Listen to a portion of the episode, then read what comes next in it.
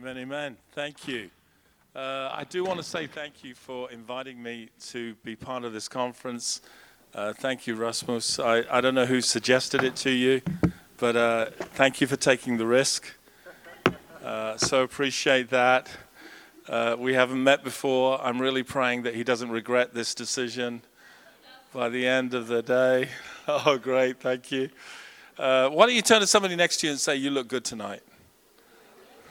There you go.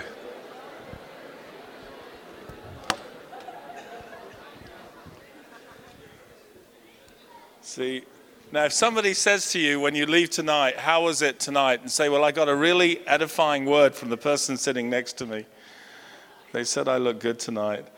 Uh, you know, it, when, when you're walking in the grace of God, everyone looks good. Is that good? Hey, I want to talk to you tonight uh, about the impact of faith. The impact of faith. If you and I are going to have any impact in the world, we've got to be men and women of faith. And uh, the Bible says in Romans 11, in Hebrews 11, 6, without faith it's impossible to please God. So God is looking for men and women who, who will be men and women of faith. And the thing that distinguished Jesus when he came along uh, into the earth is he had this expectation that God was going to do things, that things could happen. He was, if you like, he was a possibility thinker. He was somebody who just believed that the Father was working, and if he worked in unison and in concert with the Father, in the power of the Holy Spirit, things were going to happen. And I believe that the Holy Spirit has been poured out on the church in Acts chapter 2, and you and I, we shall receive power uh, and will be witnesses to Jesus in Jerusalem, Judea, Samaria, the othermost parts of the earth. Your destiny is to make an impact on the world. And uh, the way you make an impact is, is actually by simply, not by trying to make an impact, but by walking in faith. If you walk in faith, you'll make an impact. If you try to make an impact, you'll trip over yourself and you'll get in the way of your own destiny. And so I want to talk to you uh, uh, uh, just about what it means to really walk in faith. How many of you know that when you make a meal, you have to have the right ingredients? Is that right? And faith has three essential ingredients. Three essential ingredients. And I want to unpack those to you tonight. So, do you want me to tell you up front what they are? And then we'll unpack them. Okay, here's the thing faith sees, faith acts, and faith speaks. Faith sees, faith acts, and faith speaks. So the first one we're going to look at is faith sees. In Hebrews chapter 11, if we can have that scripture. Oh, that's, yeah, there we go. Faith is the substance of things hoped for, the evidence of things not seen. Okay? So faith allows you to see what you cannot see with your natural eye. What you cannot understand with your natural senses, faith connects you to an unseen reality. Are we clear? Now look what it goes on to say. By faith we understand that the worlds were made were framed by the word of God, so that the things which are seen were not made of things which are visible. So, in other words, the ordered creation that is around us, that our natural senses connect us to, was made by something you cannot see and you cannot experience with your natural senses. Right? So there is a realm, an unseen realm, where God dwells, where His power is, where His presence is, and that unseen realm impacts this realm. And the Bible is telling us that when we're men and women of faith and we walk in faith, we can get connected to that unseen realm. And that unseen realm has the power to impact the seen realm. Do you remember there's a story in the book of Kings where Elisha uh, and his servant, they were surrounded by a Syrian army. And the servant came running to Elisha and he said, Oh, my master, what are we going to do? And he said, Lord, open his eyes. His eyes were open and he was seeing the Syrian army. But when Elisha said, Lord, open his eyes, he meant the eyes of his heart. Give him revelation in his spirit to see what's really going on. And when he looked again, he saw that there were chariots of fire surrounding them. More were on their side than on the enemy's side. I was expecting you to get much more excited about that, by the way. Cool, cool, cool, cool. Yeah, we're allowed to be excited in church. You know, people get excited at football, People say to me, We're Danish, we don't get excited. That's not true. I've watched you at football matches. You go crazy just like everyone else does, especially when Denmark wins. Fodbold, right? Okay. So here it says in Hebrews 11:7, by faith Noah being divinely warned of things not yet seen. He moved with godly fear and he prepared an ark for the saving of himself. So when Noah acted, when Noah did something, it was based not what he could see with his natural eyes, it was based on something he could see in his spirit. God speaks to us and gives us revelation in our spirit in order that we can walk by faith. The Bible says this in 1 Corinthians chapter 2 and verse 9. It says, Eye has not seen, and ear has not heard, nor has it entered into the heart of man the things that God has prepared for those who love him. But God has revealed them to us by his Spirit. And so, what doesn't enter into your heart through natural observation comes into your heart through revelation. And the first ingredient of faith is this seeing, it's revelation, it's perceiving something beyond what you see with your natural senses. And if we're going to be the people of God who do the things of God in the power of God, there's got to be revelation. There's got to be something that comes into us. Do you remember when Peter made a confession of Jesus? Jesus' response to him was, Flesh and blood has not revealed this to you, but my Father in heaven. Something came into him that wasn't about knowledge, it wasn't about reading a book, it wasn't about somebody speaking to him.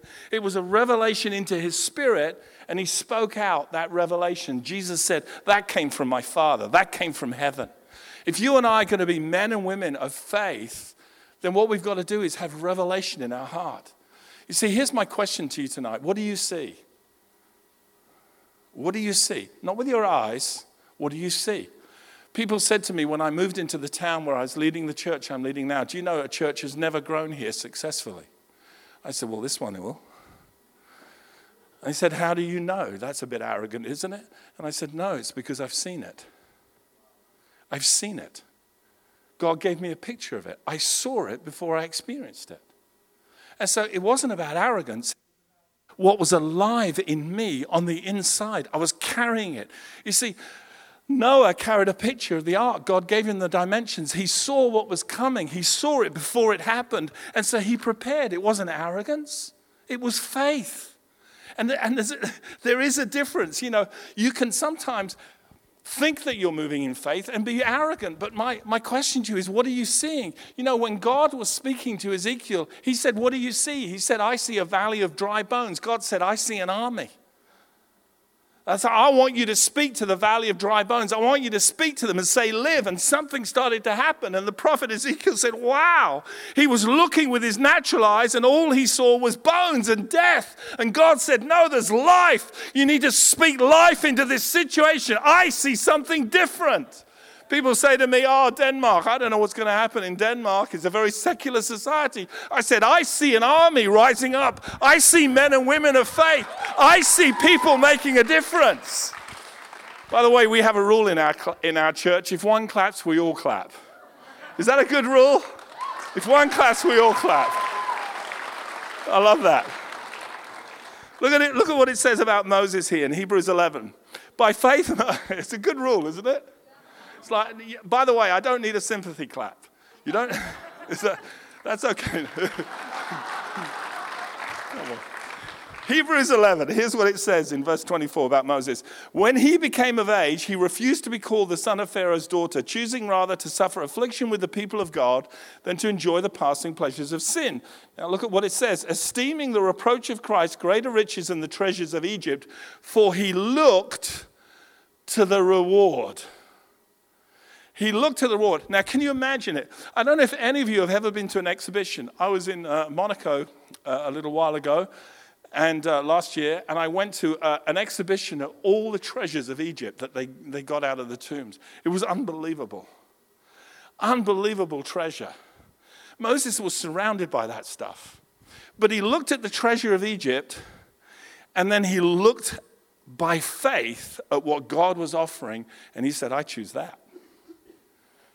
He, he chose the reward. Do you know that Jesus has promised every follower of his a reward? You will by no means lose your reward if you give a cup of cold water, even to the least of my disciples. You will no means lose your reward. There's a reward for the people of God. There is, there is a payoff eventually, no matter what you sacrifice right now. Jesus said, you ha- if you've given up lands or houses or family for my sake, you're going to receive a hundredfold in the kingdom. There's a reward. Moses saw the reward. And then it says this it says, By faith he forsook Egypt, not fearing the wrath of the king, for he endured as seeing him who is invisible. He saw him who is invisible. Isn't that amazing? You know, in John chapter 8, Jesus said these words Abraham rejoiced to see my day, and he saw it. What's that all about? You mean Abraham saw Jesus? Yeah, he did by faith. He, he had a revelation in his spirit. He had a revelation in his heart. Listen, if you're going to be a man or woman of faith, if you're going to make decisions by faith, you've got to have something alive in your heart. I remember when God called me back to London, and uh, you know, I used to live in Denmark. I lived here. Jeg boy, i Danmark for otte år. Yeah. So, uh, yeah, that's about the limit, you know. Er meget fedt for mig. So, yeah, okay, it's difficult. But I remember being challenged by God to go back to England. And, and at that time, it was a big challenge because we had a lovely seven bedroom house in Kolding. That was nice. With, I think it was four bathrooms. And when you've got five daughters, believe me, that's a, that's a gift when you've got five girls. Uh, I have one son. Thank you. no, the girls are a lot of fun. Um, I know more about women than it's healthy for any man to know. I was in a restaurant one time. Thank you. I was, I was in a restaurant one time and I, I looked at the waitress and I said, Oh, eyebrows on fleek. See, all the women are laughing. The guys have no idea what that means, girls. But we know, don't we? We have a secret code. You're going to have to explain it to the boys later. See, I know stuff. I know stuff. You got to learn to see the invisible. And here's the thing revelation breaks into your spirit at the most unusual times. God shows you things. And here we were living in Denmark. Everything was good. I had my office in the Bible college, I had my 1,000 books in my personal library. It was just great. And I had to say goodbye to all of that and go back to the UK. And you would have thought every time you obey God, it's going to work out really, really well. How many of you know that one doesn't work? How many of you know, like, here's Joseph. He, he refuses to submit to Potiphar's wife, you know. There she is, Miss, Mrs. Potiphar, Mrs. sort of sexy seductress. Joseph, I want you. It's like every day, this woman is, you know, talk about, um, oh, I forget the name of that program in America now, but anyway. You know, she was trying it on with Joseph, and he refuses and he runs away. And you thought, now he's kept his integrity. God's really going to bless him now. Now God's really going to honor him, and his dreams are all going to be fulfilled because he's shown himself a man of character, a man of obedience, a man that God can trust. And what happens? He gets thrown in a dungeon. It gets worse. Thank you. And the Bible says, But the Lord showed mercy to Joseph. And I want to shout at God and say, Where was the mercy in putting him in a dungeon? But the mercy was his presence. The mercy was he promoted him in the dungeon. Have you noticed Joseph, by the way? Whenever people put him down, he kept rising up. Have you noticed that about the story? Like in Potiphar's house, he became the guy in charge of everything. They put him in the dungeon, and the prison keeper put him in charge of everything in the prison. You know why? Because your gift and your destiny will keep rising. No matter how much the devil tries to put you down, no matter how much he tries to crush you, no matter how much he tries to limit you and restrict you, your gift and your destiny will keep rising. It'll just keep coming to the surface. It's there.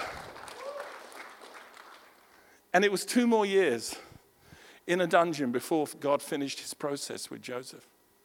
And here's the great thing at the end of his life, Joseph looked back and he had revelation about what God was doing. He said, You meant it for evil, but God meant it for good. You see, the enemy has a plan and a purpose for your life.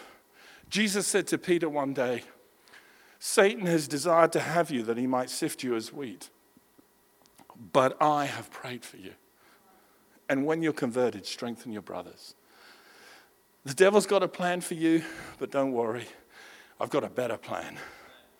The devil wants to do things with your life, but I've prayed for you. And do you know that today, Jesus ever lives to make intercession for you. In the same way he prayed for Peter, he's praying for you and you and you. You're on his heart, you're on his mind. He's praying for your destiny no matter what you go through, no matter what the devil throws at you, even no matter how many times you fail. By the way, Jesus never said to Peter, I prayed for you that you would not fail. He didn't pray that prayer. He prayed, I prayed for you that your faith would not fail. Because it doesn't matter how many times you fail, faith will make you stand on your feet again. Faith will pick you up. Faith will say, It's not over. Faith will say, It's not finished. Faith will say, You may have got me down today, but tomorrow is a new day and God's mercies are new every morning. Great is his faithfulness.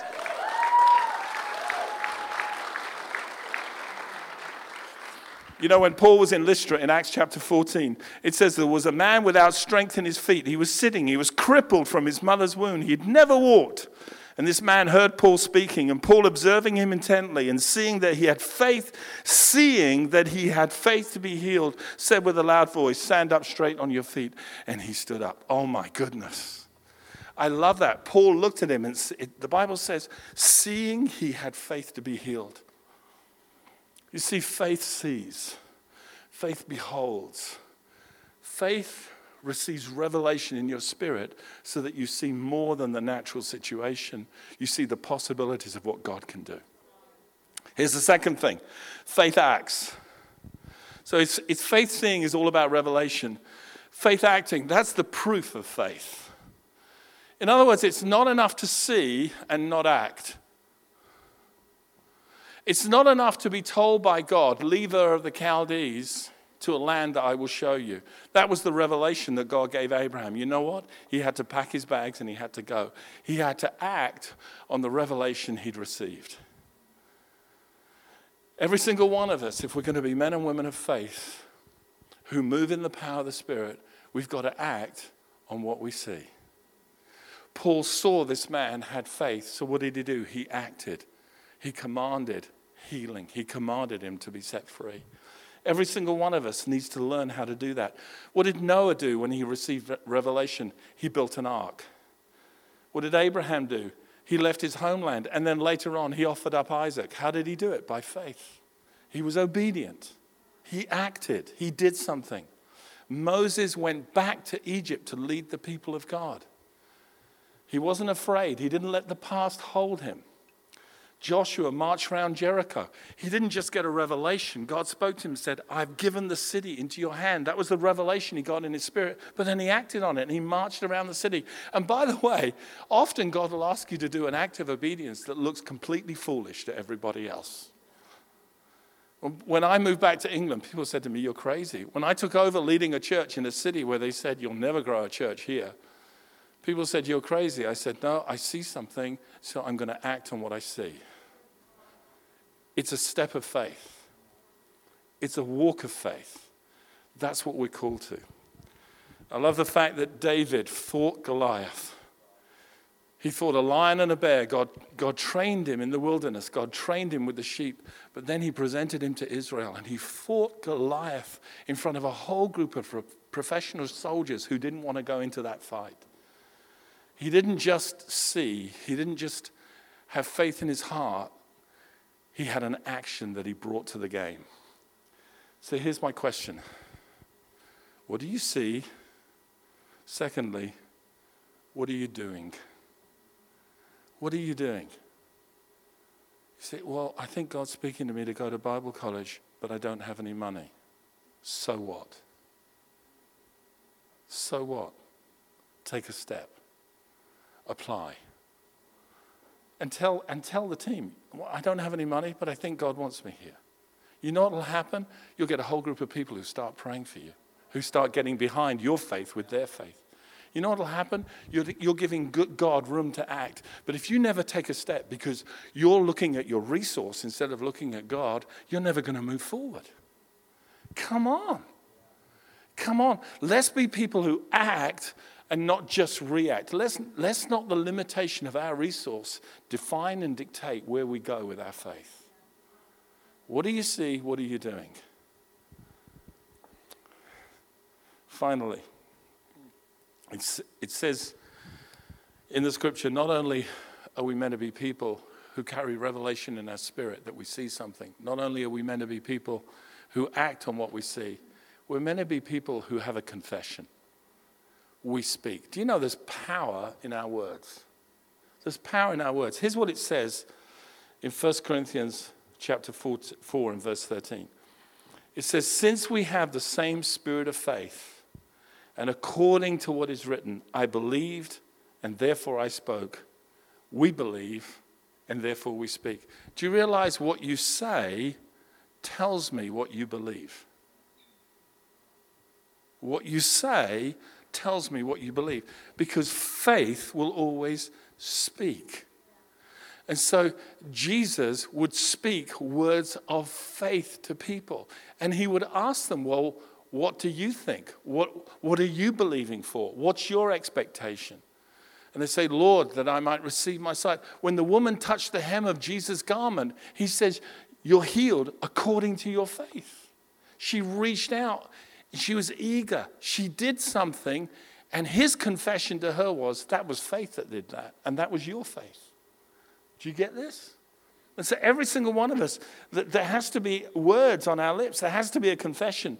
The Bible says in Romans chapter 10 and verse 8, take a look at this lovely scripture. Um, and uh, what does it say? This is Paul speaking. The word is near you, in your mouth and in your heart. That is the word of faith which we preach. That if you confess with your mouth the Lord Jesus and believe in your heart God raised him from the dead, you shall be saved. For with the heart one believes to righteousness, but with the mouth confession is made unto salvation. Think of it like this Getting right with God is an issue of the heart. Getting free is an issue of the mouth. I get right with God by believing in my heart, but I don't get freedom in my life until I confess with my mouth. And so you and I have got to learn to be people who speak out what we believe in our heart.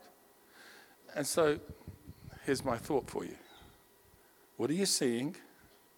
What are you doing? What are you saying?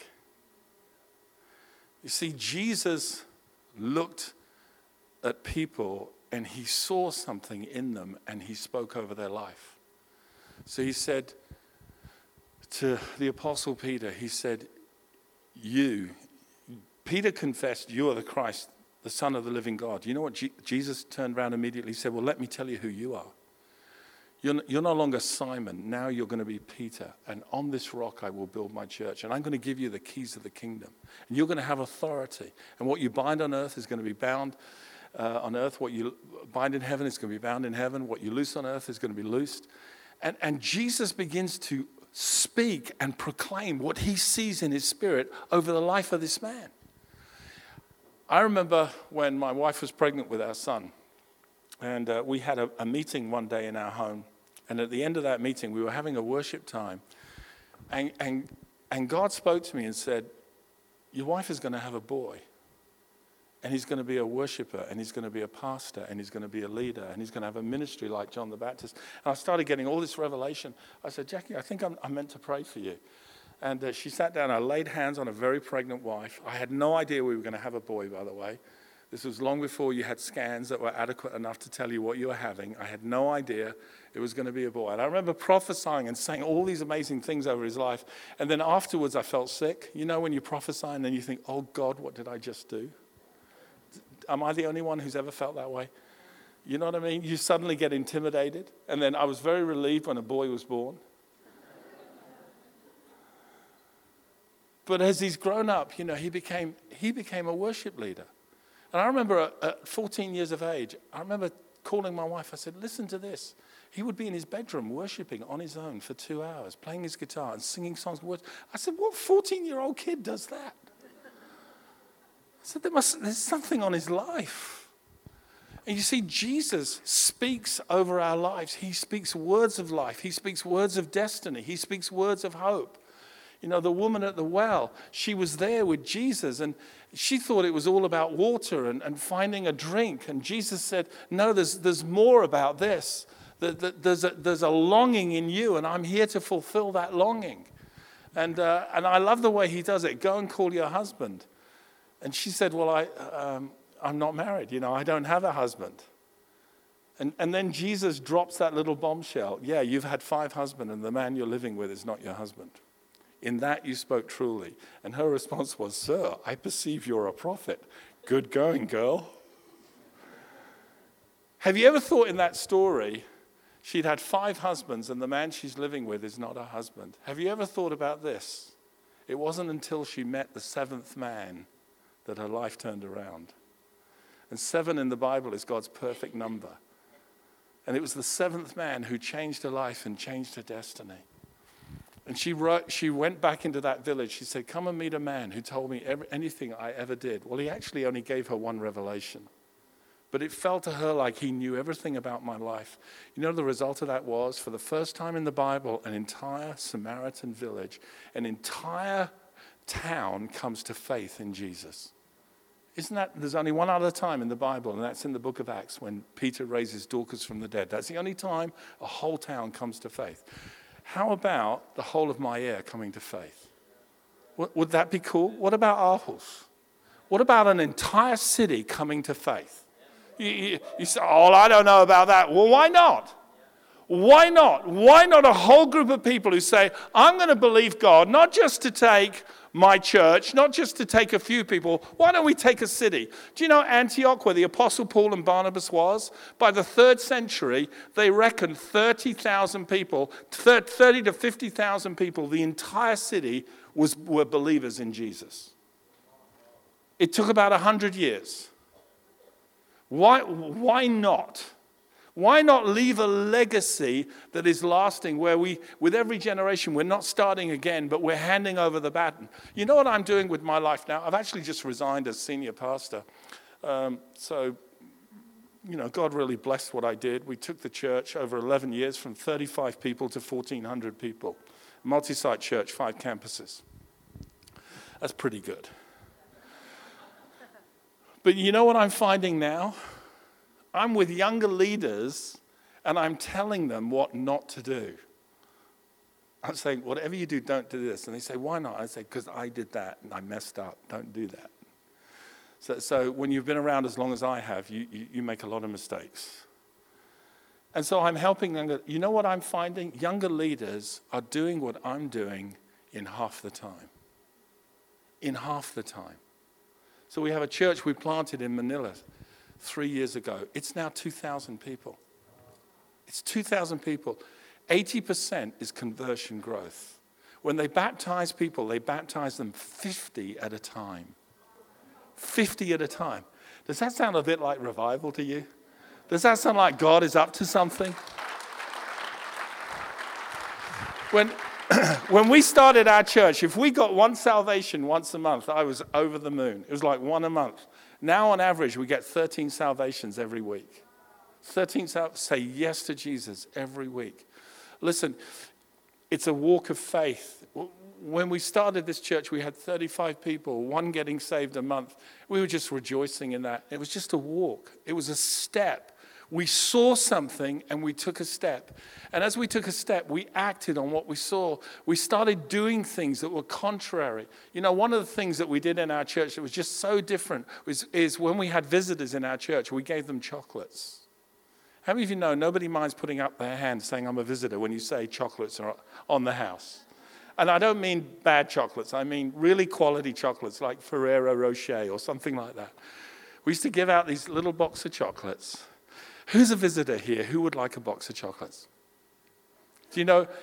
And here's the interesting thing when we did special days like Mother's Day, we gave out products to women. And I, I made a deal with the body shop, a local shop, where we got all these women's products. And we got 10 pounds of women's products for five quid. I used to, I don't know, we just bought a whole load. That's the signal, by the way. That's the universal signal. Anywhere you go, that, that's like you've got five minutes and then we're sending the guys who are six foot four, they're two meters tall, and they're going to whisk you off the stage. You can play, yeah, there you go. See, there it is. It's like we all know now, don't we? We all know. It's like, I, you know, I've found now that when I get into an argument with my wife, she gets out the keyboard. You've got five minutes to finish this argument. Five minutes. Okay.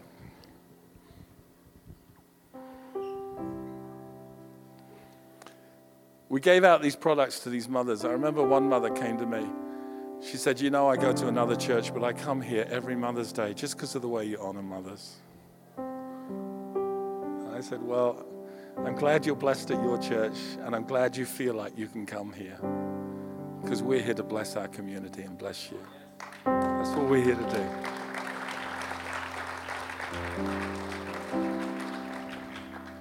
What are you seeing? What are you doing? What are you saying? I remember one time somebody was talking to me about planting a church in another part of the world. He was a guy I taught at the Bible college 20 years ago. He was a great evangelist in Italy. And he said, I have it on my heart to plant a church. And I said, Well, why don't you come and hang out at our church and see how we do church? Come for two months with your wife and your family. And he hung out with us for two, two months. And then we sent him to another church that we have in New Zealand. He hung out there for a couple of months. He came back. And he said, Peter, I really want to plant a church in Rome. How many of you know Rome? is the stronghold of Catholicism. To plant a Pentecostal, charismatic uh, church in Rome is not easy to do. And my friend in New Zealand, he said, Peter, if this guy's going to do it, we're going to have to fund him for two years and it's going to cost you about 20,000 pounds a year, and it's going to cost me about 20,000 a year, but I think we should do it. And he said, he said, Are you up for that? And I looked at our budget that year and I thought, Oh, I don't know, you know. That's a lot of money. That's, that's roughly 200,000 krona. And, uh, and he said, Come on, you can do it. You could do it. And I remember going away and praying about it and said, Lord, have I really got faith to do this? And will, will, if I do this, will you supply our needs? Because it doesn't, the calculation doesn't work. Can you increase what we do? And I just meditated over it for a couple of days and prayed and just asked the Lord, I just need something in my spirit that I can, that I can say yes to. And after two or three days of just praying and thinking about it, it was like I got a yes in my spirit. I said, Yeah, we're going to do this. And we did that. And by the way, three years later, we have a church of 400 people in Rome. In Rome. That's, that's, that's never happened in 500 years of Reformed history. Not a church that size. And so we're, we're making history. And do you know that year our finances increased not just to cover the 20,000, but it increased by another 20,000 on top of that. And it was like, yes. Now, now, when you're this side of the answer looking back, it's fantastic. It's a story I'm telling you, and you're all going, oh, that's amazing. But you know, when you're this side of it looking forward, it's scary. It's like, oh my goodness. But God wants to put a yes in your spirit. He wants to put revelation in your spirit. He wants to put something in here that so grips you, you say, I have to do it. If I don't do this, I'm being disobedient. And you take a step of faith, and God is cheering from heaven, and He's saying, Look at that. They're moving in faith. I'm so delighted. I'm pleased with faith. They're trusting me. Now I'm going to release blessing. The blessing follows follows obedience, not before. It comes after you take a step of faith, and you have to keep confessing. We walk by faith in 2 Corinthians 5 7 and not by sight. See, I believe some of you have been called to Bible college. I believe some of you have been called to serve in ministry. You're scared. You're scared about what your parents will say. You're scared about whether there'll be finance there. And I think tonight is a night where you need to break the power of fear and you need to respond to what is alive in your heart and you need to take make a declaration and say, I am going to follow God no matter what it takes. Amen.